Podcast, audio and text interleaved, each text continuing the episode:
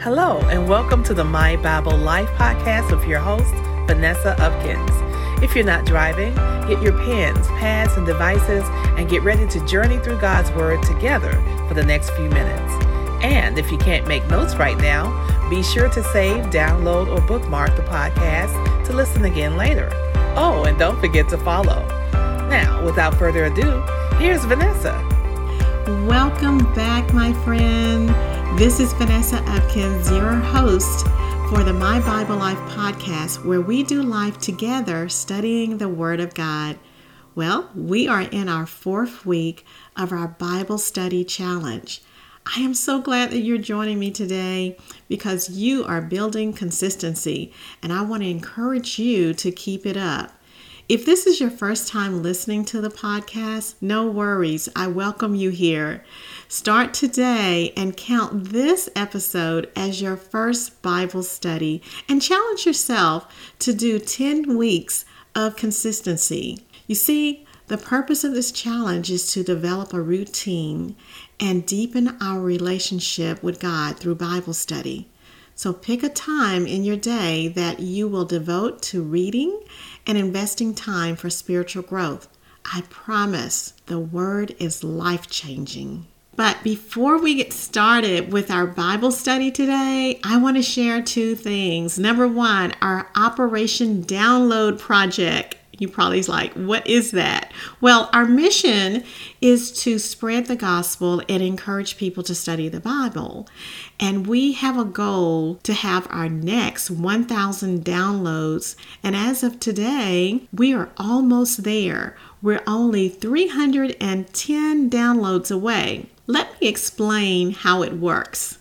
Each time a person listens to a podcast, it is recorded as a download. So, when you share this podcast, it counts when you share it with a friend, a coworker, and when they listen, every time there is a download, that means the Word of God is getting out and someone's life is going to be impacted and it's going to be a big win for the kingdom of God. You are a big part of this success. Plus, it helps others to be able to find the podcast. It doesn't matter if you're listening to this podcast in 2030. The Word of God is active and alive forever, according to Hebrews 4. Take the challenge and be a part of Operation Download. Number two, Post your reviews, your takeaways, your points of power, things that you're pondering about as you study. We have been selecting reviews and takeaways from our Bible study to share with our listeners, and I want to share a takeaway with you today. It is written by Tootie from Alabama. She's one of our faithful listeners. She comments regularly, and we are so grateful for you sharing.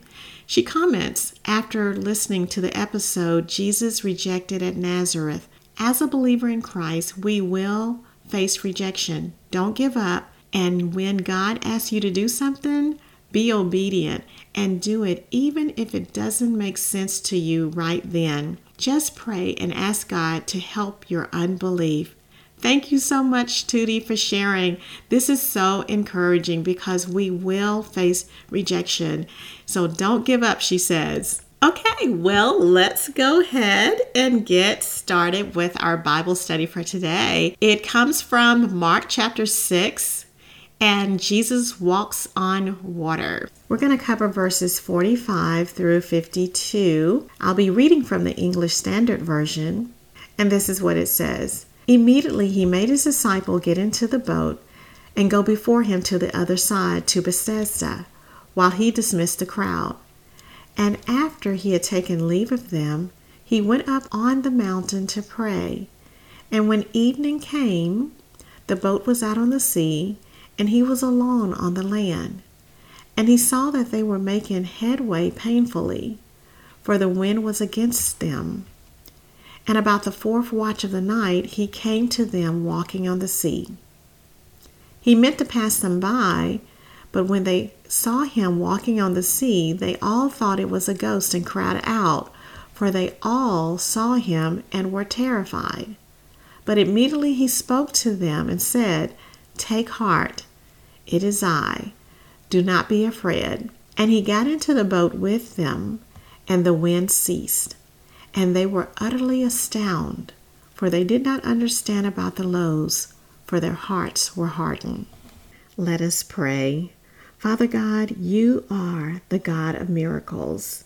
You heal the sick, you feed the 5,000, and you walk on water, and so much more. We love you.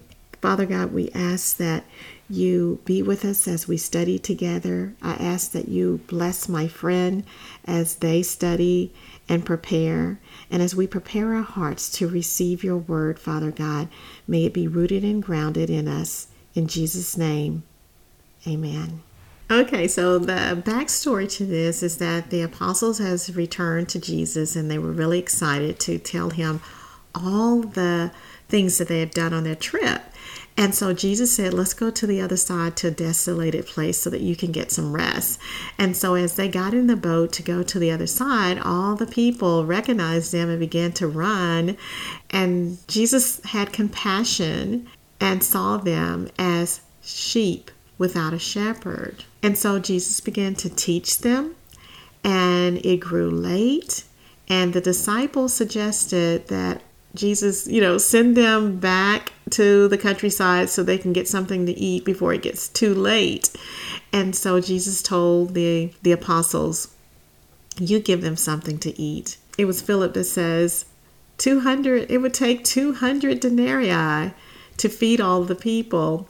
And then Jesus says, What do you have? And of course, this young boy, he gives his lunch, and it's five loaves of bread and two fish. And a miracle was performed, and Jesus fed 5,000 people. 5,000 people ate that day. And now, in verse 45, it says, Immediately he made his disciples get into the boat and go before him to the other side to Bethsaida while he dismissed the crowd. So Jesus stayed, and I can remember having many opportunities to speak at conferences and conventions over the years. And I can remember after speaking, there would always be people in line to either ask a question or take a picture. But can you imagine how many people wanted to speak with Jesus after seeing him? Feed 5,000 people and all the teachings that he's been teaching all day but feeding 5,000 people with five loaves of bread and two fish, and then having the leftovers of 12 baskets of food. I can see why Jesus had to stay and dismiss the crowd. He fed them and sent them home with spiritual and physical food. Jesus sent the disciples to Bethsaida. Now, where is it and what do we want to know about it? So, this is a place and it is a fishing village and is located on the northeastern shore of the Sea of Galilee. And also, this is the hometown of Philip, Peter, and also Andrew. So, after the people left, he went to pray, and Jesus modeled before us of what we should do. Most of the time, Jesus went to the mountain to pray. Have you ever wondered why? It is a secret place, it's where he wouldn't be distracted and probably more. But let's take a deeper look into that. We know others that went to the mountains like Moses and Elijah. Why is the mountain so important in the Bible? Well, the mountains are a symbol of the Jewish and Christian cultures. Going to the mountain to pray means to be closer to God who dwells in heaven. Another point is that God often reveal himself on mountaintops. And another point is God speaks on the mountain. God gave Moses the 10 commandments, and that was on Mount Sinai. But we also know that Jesus was in constant communication with God the Father. Praying is an example for us to follow today. We can learn from Jesus' praying patterns and asked ourselves a couple of questions. So, number one, do you get away from distractions and pray? Number two, do you have a special time and place? I don't know if you remember or if you saw the movie War Room with Priscilla Shirer in it. It was so good. If you hadn't seen it, I highly recommend it. After watching that movie, many people started to pray and develop war rooms, but there's different names that you can call them. Some people call them their secret place, a prayer closet, their war room. It doesn't matter what you call it. The most important thing is to pray in secret. Why? Because the scripture tells us to, Jesus tells us to. This is what Jesus says in Matthew 6 and 6. He says, But when you pray, go into the room and shut the door and pray to your Father who is in secret. And your Father who sees in secret will reward you. So there is a reward for praying, and but also we want to go to that secret place. We want to get to that secret place. Now, my favorite place and time to pray is early morning before sunrise. I like to pray often, also during the day. For me, this is just an all day conversation. okay, let's go ahead and move to verse 47. And when evening came, the boat was out on the sea, and he was alone on the land. And he saw that they were making headway painfully against the wind, for the wind was against them. And about the fourth watch of the night, he came to them walking on the sea. Now, before we talk about Jesus walking on the sea, let's talk about that fourth watch. What is the fourth watch? Well, it is a time span between 3 a.m. and 6 a.m. according to the Roman watch. The Jews recognized the days in 12 hours, example, like from 6 a.m to 6 p.m. That's like 12 hours. The Romans divided the 12 hour span between 6 p.m. and 6 a.m. into four watches of three hours. So the first watch would be like from 6 p.m. to 9 p.m. The second watch would be like from 9 p.m. to 12 p.m. And the third watch would be from 12 a.m. to 3 a.m., and the fourth watch would be from 3 a.m. to 6 a.m. I wanted to really understand what the watches are because we don't talk in watches, you know, first watch, second watch. You know, I think maybe the military does. I'm not sure, but I wanted to explain that just in case you may not have known. So the time now is between 3 and 6 a.m. Jesus sees the disciples in a horrific storm. He could see their struggles, just like he sees our struggles when we encounter storms in our lives. Here's another situation where Jesus is moved with compassion and demonstrates that he has authority over the sea. This reminds me of what happened in Mark chapter 4 when Jesus calms the sea. But this time, Jesus is not in the boat with the disciples. He comes to them walking on water. He meant to pass them, but when they saw him walking on the sea, they thought it was a ghost. They cried out, for they all saw him and was terrified. But immediately he spoke to them and said, Take heart, it is I. Do not be afraid. And he got into the boat with them, and the wind ceased, and they were utterly astounded, for they did not understand about the loaves, but their hearts were hardened. According to the text, the disciples were terrified when they saw Jesus walking on the water, mistaking him for a ghost. There was a belief among the fishermen during that time that if they saw a ghost on the water, it was the spirit of one of the dead fishermen who had died at sea. If you saw a ghost, it was a sign that you would be the next to die at sea. So the disciples were terrified, thinking they were about to die. However, Jesus assured them that he was not a ghost and comforted them by saying, Take heart, it is I. Do not be afraid. Can you imagine the relief and the joy the disciples felt upon realizing that it was Jesus? I like what it says in Isaiah chapter 43, verse 2, the English Standard Version. When we pass through the waters, I will be with you, and through the rivers, they shall not overwhelm you. When you walk through the fire, you shall not be burned, and the flame shall not consume you. Well, I am ready to share my takeaways. First, I have been thinking about the disciples experiencing two great miracles back to back. the feeding of the 5,000 and now Jesus walking on water. Although they didn't understand everything that was happening, they were obedient to what Jesus asked them to do. Even though they thought they saw a ghost, they recognized his voice. The question we want to ask ourselves is when we're in a storm and we can't see the outcome, do we recognize his voice? And do we allow Jesus to get in the boat with us? When you seek Jesus and develop a personal relationship with him, we not only recognize his voice, but he reveals himself to us as our Savior in every situation. I'm not talking about eternal salvation, which is the most important. I'm talking about the daily situations in life.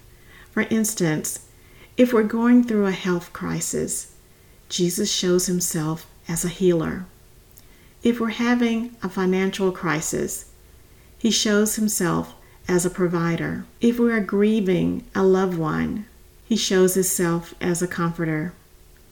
If we need guidance, his word becomes a lamp unto our feet. If we need a friend, he is closer than a friend. Whatever the need is, his grace is sufficient, and he will be a present help in the time of need. Second, I have been reflecting on the fact that as we go through storms in our lives, some are physical, some are spiritual, on the journey of life, we will either be in a storm, coming out of one, or getting ready to go through one. As long as we are alive, we will face storms. Therefore, we must stay ready and abide in Jesus, allowing the Word to dwell in our hearts. He will come walking on the water over any obstacles that we may face. Jesus has supernatural authority given to him by God the Father, and greater is He that is in us than he that is in the world. Father, thank you so much for your compassion. You are the one who cares for my friend. Whatever they are facing today, reveal yourself in such a supernatural way.